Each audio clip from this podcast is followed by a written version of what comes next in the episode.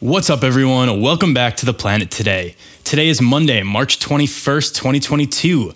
I'm your host, Matt Norden, here by myself this week because we're about to air my interview with Dave Johnson of Stanford University. Before we do that, today's episode is brought to you by Vala Alta. Vala Alta's Everyday Handkerchief is a high performance daily use handkerchief designed to help minimize your impact. Made in the United States from sustainably sourced Irish linen, capturing the material's historic craftsmanship and natural antimicrobial properties, handkerchiefs perfectly balance softness with durability and absorbency with rapid drying. Ideal for functional use in all settings, from the outdoors to routine encounters, their small and lightweight design makes one a must carry for wherever life takes you. Build your own bundles from limited edition colors at valalta.co and save 15% with code TPT at checkout. That's V A L A alta.co and code TPT.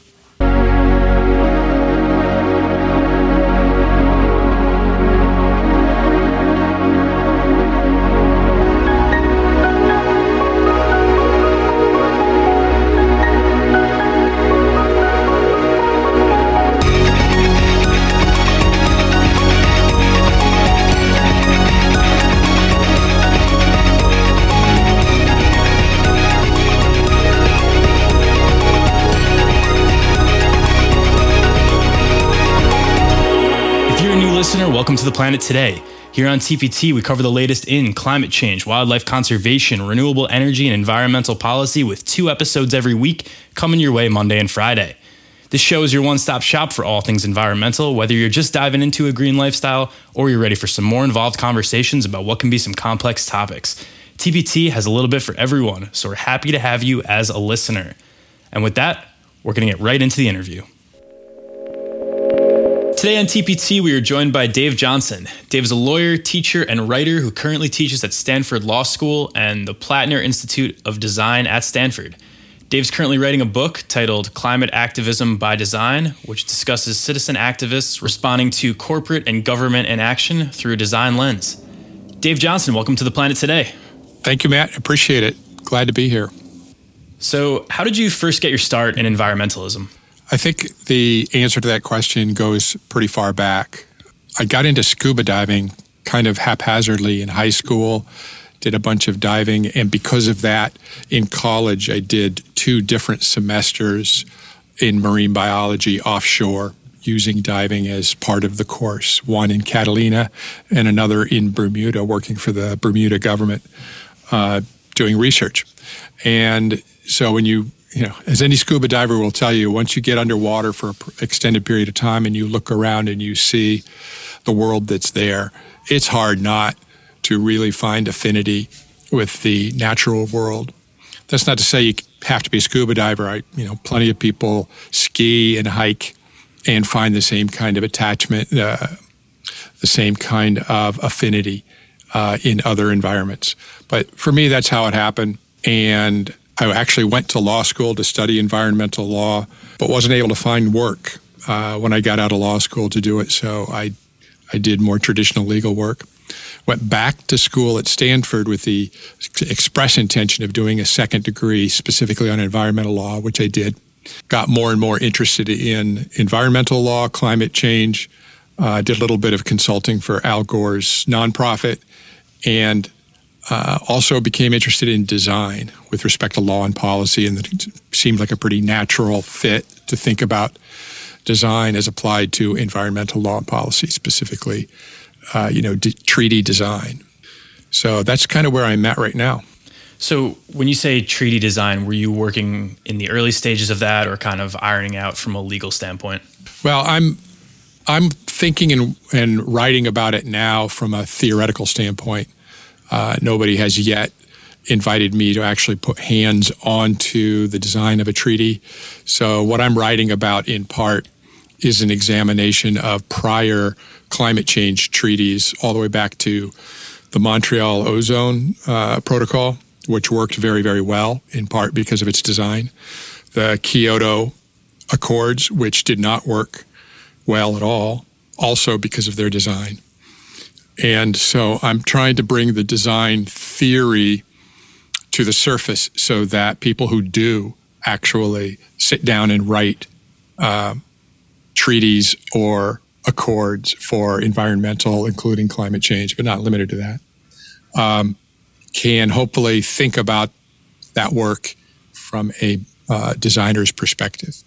That sounds really cool. And I'm sure being able to look back and see what works well and what doesn't, it kind of gives you a, a unique perspective when hearing about ongoing environmental negotiations. I mean, we just had COP26 a couple mm. months ago. Mm. So I'm sure looking at that through a design lens while it's actually going on is a really interesting perspective you have. Yeah. And unfortunately, COP26 was by and large a disappointment. Yeah. But it kind of depends on which lens you look at it. Uh, at least they have one. At least there are people uh, actively discussing the issues. At least there are activists on site pushing the dialogue, uh, you know, uh, laying out their narrative. But unfortunately, as you alluded to earlier, the obstacles to real uh, change and real moves to address the problem globally in climate change, the obstacle is still government and corporations. And the two are increasingly, inextricably intertwined in a way that any activist effort, in my view, uh, has to be highly organized mm-hmm. and it has to address the obstacles to climate change. And that is political uh, ability to make law and corporate desire to make change in their own policies. So, getting any given company, uh, I hate to pick on them because I mentioned Coca Cola so often, so I'll pick on PepsiCo. Doesn't really matter.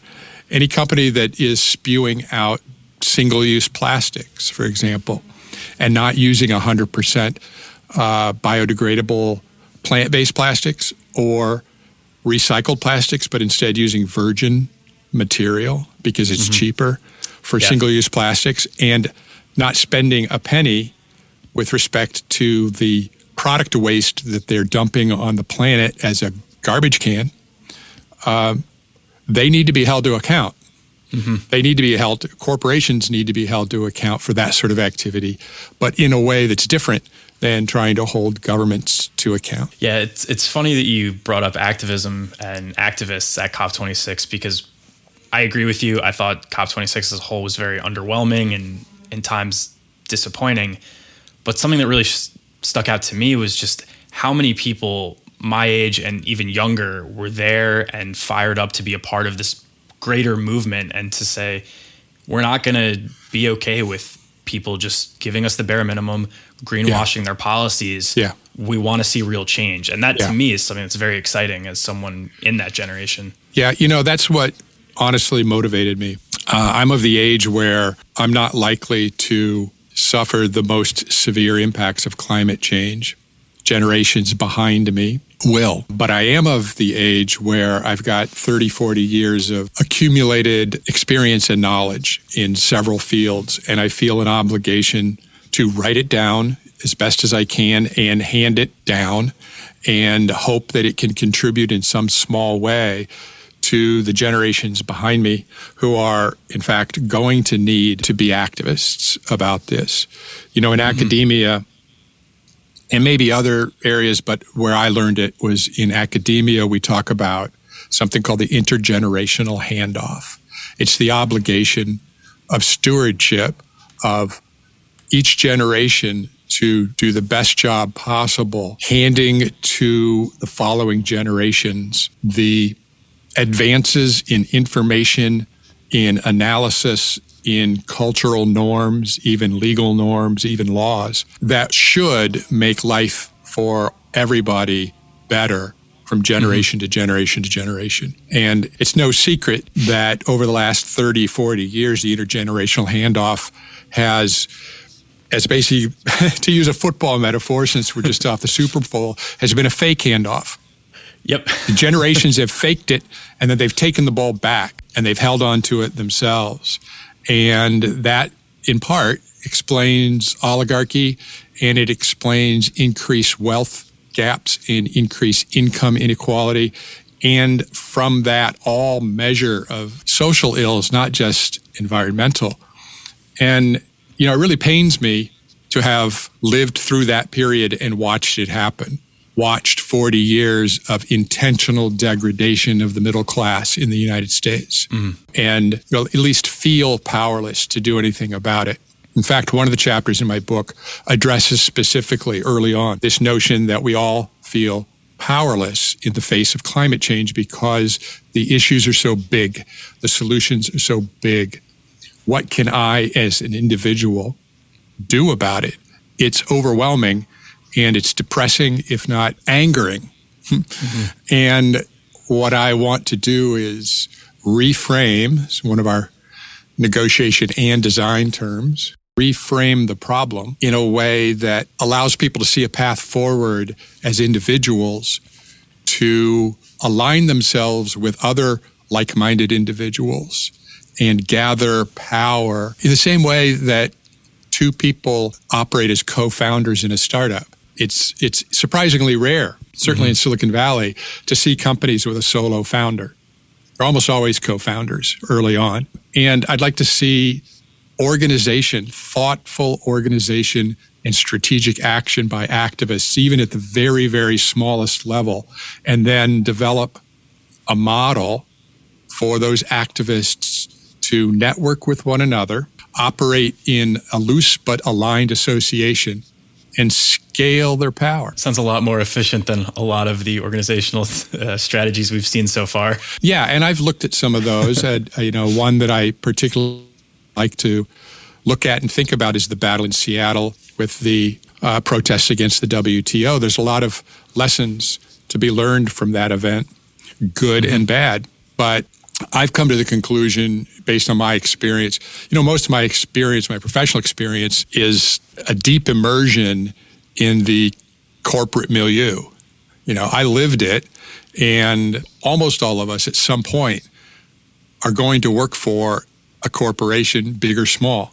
And I don't mm-hmm. mean to pick on specific corporations or specific size corporations. At this level of conversation, I'm talking about the entity that is a corporation that allows what I call dirty capitalism to flourish in a way that allows them to get away with environmental damage without carrying the cost on their books. Right. And we all hear often that, you know, a lot of these calls for uh, broad and deep systemic change.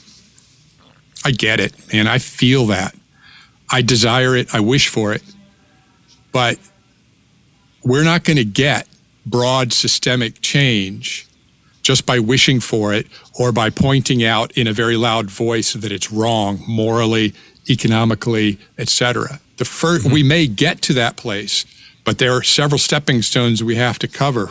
One of which is solving for climate change within the system as it exists now. Because we're not going to get the Walmarts and Exxons of the world to just hey, say, hey, oh, you're right. We're going to put uh, 18, 20, 50, 100 billion dollars on our books as costs to improve our environmental behavior unless somebody makes them do mm-hmm. it. At the end of the day, it's going to be activists in the pop, in the general population around the world who make them do it. Yeah, I, I think something like that is super important to point out because you're right. It's not just going to happen overnight, and it's not going to happen by us just saying, "Hey, look at all of these people and corporations that are doing X, Y, Z." It takes yeah. a lot, but calling it out is a really important. absolutely step. is. So it absolutely is. I'm, I'm very inspired by that, but those next steps are crucial. And it seems like sometimes we're a little bit, I don't know, I don't, I don't want to say we're resting on our laurels, but sometimes it seems like activists are the first to say, hey, look at all these corporations, let's stop buying from them. And then we get distracted by another corporation doing the same thing, and we almost kind of forget about those others. And it's this vicious cycle where we're stuck in this system. So it's hard to enact real change because of the way the system works. Yeah, you know, it's a good point. And the politics in the U.S. over the last 10 years or so, including the injection of social media and the speed in with which news cycles spin, has mm-hmm. actually made it more difficult to stick with a particular issue and, ha- and develop energy around a particular issue and have it continue to have news coverage for days or weeks at a time. And that's why designing events in a way to make that happen is important. It's the it's the intention of many of the bad actors out there to have us memory hole stuff that is a problem for them. And so they just keep mm-hmm. throwing you know new shiny objects into the news cycle in order to distract the populace. And and that's part of the issue that we have to overcome. We have to overcome the sort of the hot take meme uh, tendency, the culture of you know really near term, almost gotcha expressions of intent or accusation. Mm. I'm all for going on Twitter and reading about the day's news and the fact that Mazars, uh, Trump's accounting firm, is just now taking his legs out from underneath him, mm-hmm. and that's good progress. But what happens is the each of these things becomes a thing to its unto itself so much so that we lose sight of the bigger picture uh, and what happens is what actually what we've seen in the us for the last at least four years which is a complete and utter failure of american citizens to get on their feet, strap on their boots, put on their coats, and go out in the streets and stand there in the thousands or tens of thousands at a Capitol building in any state or town, uh, or much less in Washington, D.C., and say, You have to listen to us.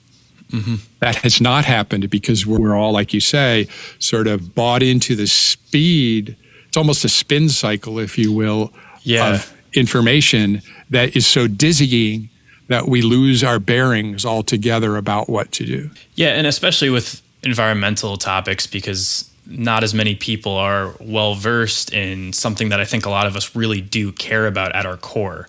So, I guess that kind of leads me into my next question for you. Sure. What's your take on why things seem to be getting worse despite climate change being, you know, in public conversation for quite a while now? Like are they actually getting worse, or is it just bad messaging and bad branding? Oh, they're actually getting worse. I, I think the, the, there's some very simple science that that demonstrates that, and it comes out fairly regularly. One is the Keeling curve of increased carbon dioxide density in the atmosphere year after year after year. One that uh, we see constantly is the continuation of the degradation of the ice in the Arctic mm-hmm. uh, the increase in uh, losses of uh, ice in the Antarctic that gets set off as icebergs into the open ocean. The one that, that troubles me the most, candidly, is uh, the increasing temperatures in the tundra uh, and the taiga, but mostly the tundra, where methane is frozen in the soil. As those temperatures rise, methane is released. And so that becomes a, a you know, uh, it's hard to say it a positive feedback loop because it's actually a negative thing when you have a positive feedback loop in this instance where the warmer it gets, the more methane is released. The methane is such a uh, powerful greenhouse gas that it increases the temperature, and you get this positive feedback loop that, that actually increases the rate of melting of the tundra and the release of, meth- of methane. And at some point, we're going to get methane burps out of lakes and perhaps even oceans.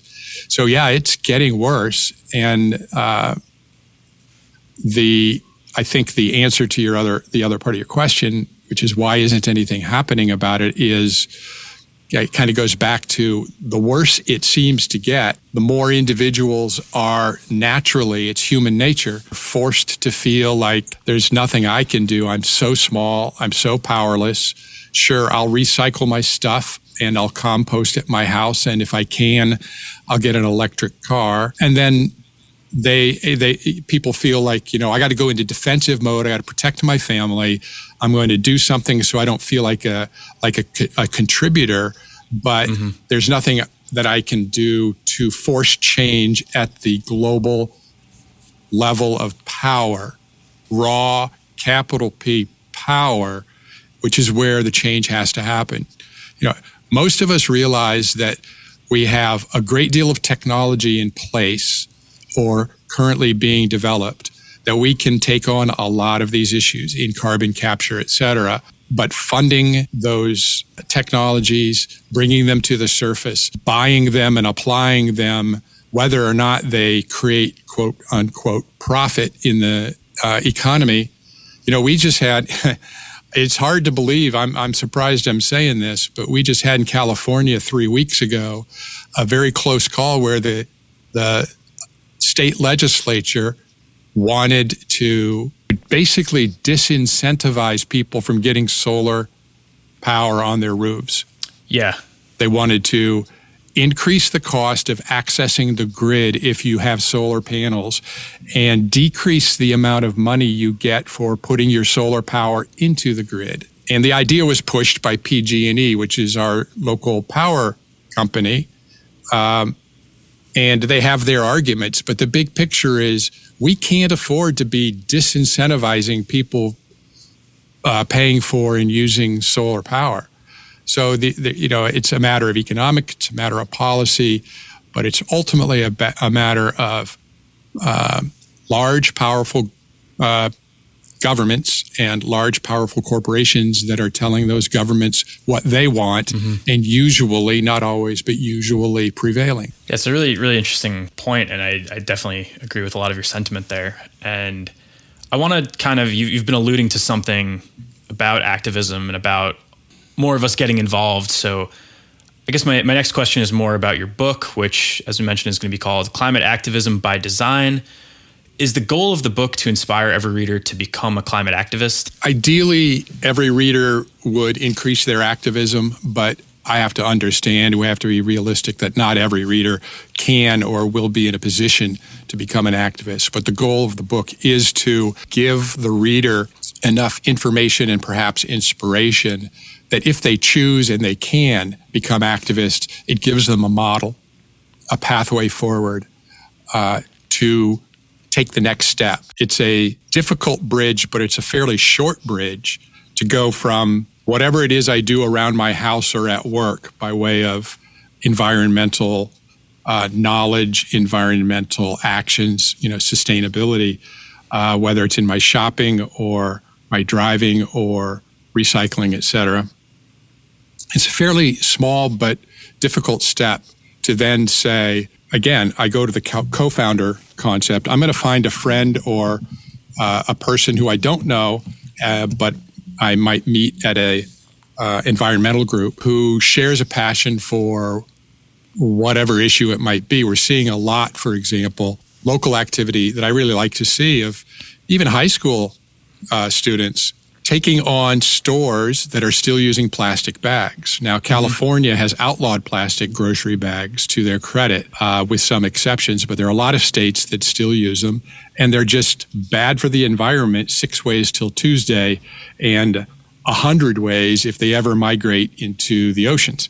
So, mm-hmm.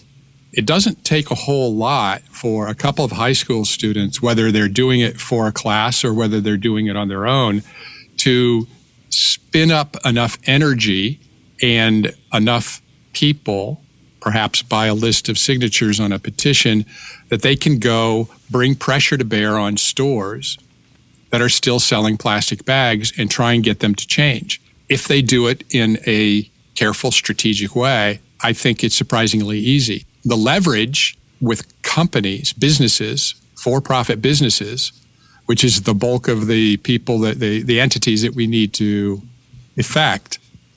The leverage comes simply from addressing their bottom line. So if it's a mm-hmm. boycott, mm-hmm. if it's uh, tarnishing their brand, if it's a TikTok video that shows plastic bags blowing around the parking lot at a Safeway one day and it goes viral, even in just the town that I live in, and it goes viral on Nextdoor or something, wow, if you're the manager of that Safeway, you're going to do something about it because that's going to make people want to go down the street to Whole Foods or Kroger's. And those those sort of, sort of things are out there to be done and not too difficult to do.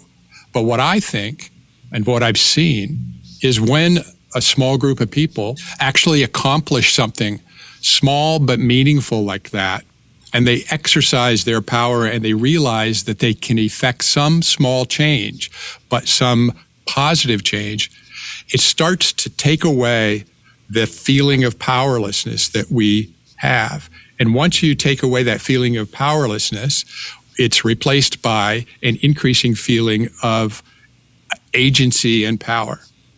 And so that's the tipping point that I'm trying to address in part of the book, that I'm trying to address in the mind of the reader. It's not hard to take that first step, but you have to know, you have to have an idea about how to do it and maybe be a little bit motivated. And then from that, that first step, the next steps uh, become a little bit more doable. Less daunting. Less daunting. Yeah, yeah that's a great phrase. Yeah. Less daunting. Yeah, it's funny because there are so many I, I, keep bringing it back to environmental causes because that's something very close to me and something that I speak to a lot of my friends and colleagues about. But there's so many things that people just say, "Oh, I could never do that. I would have no idea of how to start." Mm-hmm. And it seems like just based on that pitch you gave me, your book is kind of giving people the playbook to say, if you care about this, which look, if you're listening to this, obviously we all care about this topic. Here's what you can do, and here's how you can do yeah. it. Yeah. Yeah, and you know, I'm not going to be able in the book to write down all the different things you can do. i am sure I'll put an appendix in there with a lot of, uh, you know, 100 ideas, but the things that need to happen are everywhere. This is where the design thinking piece comes in. We need to remove some of the obstacles that day to day life kind of puts in front of our eyes and open our awareness to what's going on around us. And you start to see things like the plastic bag issue or the toxic waste issue that arises when hopefully gasoline stations start closing down. Every gasoline station is its own mini toxic waste site, right? There's leakage mm-hmm. from those tanks of gasoline and oil into the soil. And when those stations close down over the next five, ten years, they're supposed to get cleaned up in an, in an appropriate way, and oftentimes they don't. That's going to that's going to start happening more and more and more as we shift over to electric. Mm-hmm. And that's good. But we also need to be careful about letting the companies who are abandoning these stations not just leave that pile, literally, pile of garbage in our neighborhood. They have to come mm-hmm. get it and clean it up. So there's there's issues like that that are are existing now or going to come to the surface uh, across the coming years there's no shortage, absolutely no shortage of things to do. My approach in the book is not to list them all and say, this is how you do it. My approach is to say, go find an issue, look for an issue. Here's how we as designers look at problems and here, how we as designers approach finding solutions to problems. We do it almost always in a collaborative, creative team because that's the way that works best. It's just how it is. And it also is more fun to do it that way, but it's more productive to do it that way than to try and do, to try and lift, you know, the, the heavy box solo. Um, mm-hmm.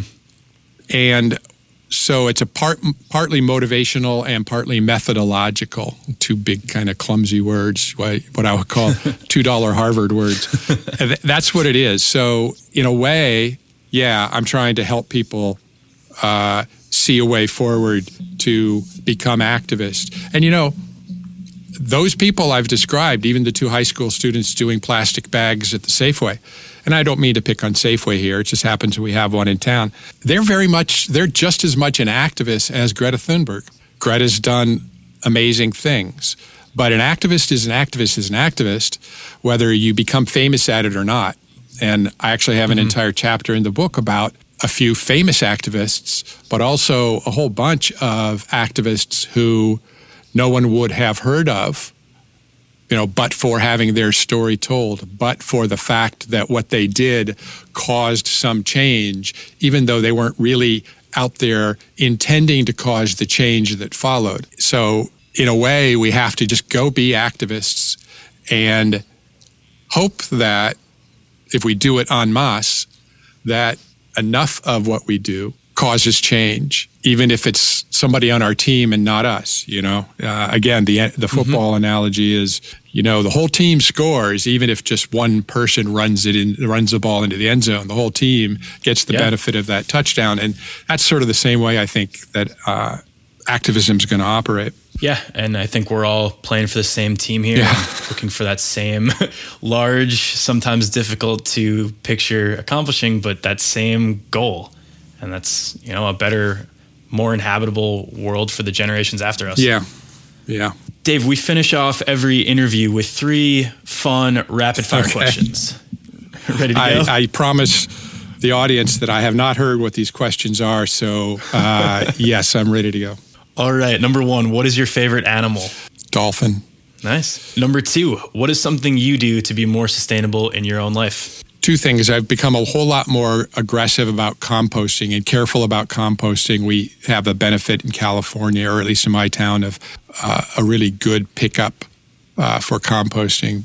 But the other one, and this may be, sound like a plug, is I shifted to a company called Zero that does grocery preparation and delivery with no plastics. Oh, cool. Everything everything that you buy, if at all possible, is in a reusable container, usually glass jars. And uh, you either pick it up at their store or they bring it to your house either way. Pasta, cereal, all kinds of staples that you think of, including things like milk and juice, all in glass that is reusable. And then you finish it off, you put it in a bag, they come pick it up, they bring you the, the, the load next week. There's more than one company out there that's doing it, I'm sure. The company I've used is Zero. I have to tell you, eh, my wife discovered it, but once I realized just how much better I felt by making that decision, even to pay a few dollars more a week, how much better I felt knowing that these containers were going to go back, be cleaned and sanitized and reused. It was it was really an eye opener. Mm-hmm. It, it, it, really was. It was it was uh, akin to the idea of doing one small thing that makes all of a sudden makes you realize you're not as powerless as you might think. That's awesome. All right, and last question. What is one environmental topic you think my listeners should be more aware of after hearing from you today? be mindful that although we're shifting to electrical ve- vehicles, and we're doing so quickly, it appears, at least in the US, be mindful of two things. One, the energy still has to come from somewhere. And so the electrical energy has to be generated either by burning fossil fuels, including coal at the local power plant, or from sustainable sources like wind, uh, ocean, geothermal, et cetera. So if you're thinking about buying electric, by all means, but keep an eye for where the energy actually comes from so that it's not just a what they call a tailpipe to smokestack problem. Mm-hmm. And secondly, be mindful that with electric vehicles, there's an enormous amount of toxic stuff in batteries and other components of an electrical vehicle. So the waste that comes from an electrical vehicle needs to be cared for and taken care of appropriately when the time comes. We'll all probably sell our electric cars and bikes and scooters, you know, as used, but if we get rid of them or we trade them in or they wreck, we I'd, I'd like everybody to be conscious of the amount of uh, toxic waste that's in them, which is the most obvious when you see video of, you know, any brand name electric car burning to a crisp on the side of the road. Yeah, when those batteries catch, it's uh, it's a lot. yeah, they generate an enormous amount of heat, and guess what? They burn the plastic, which is itself toxic and puts out toxic smoke as well at a very, very, very high temperature, which is why fire departments themselves str- struggle to even put out the fires. So just be cautious of that. Uh, be mindful of that. But this is not in any way to dissuade anybody from going electric. It's just another piece of the larger puzzle of how to take care of the environment. Got it. Dave, thank you so much for your time. This was a lot of fun, and I personally am definitely looking forward to reading Climate Activism by Design when it comes out. I appreciate it. Thanks for the time you gave me. I appreciate it. If people want to keep up with you or your work, where is the best place for them to do that? My website, uh, climate-activist.com climateactivist.com, and it's growing now. I tend to blog a little bit on there, but as the book comes to the surface uh, and is ready for pre order, which will probably be six, nine months from now, uh, they'll see things on the website to, to, let them know how to buy it. Cool. We will uh, link the website in the show notes. Great. So if you're listening now, go check it out. Appreciate it. And that'll do it for today's episode of TPT.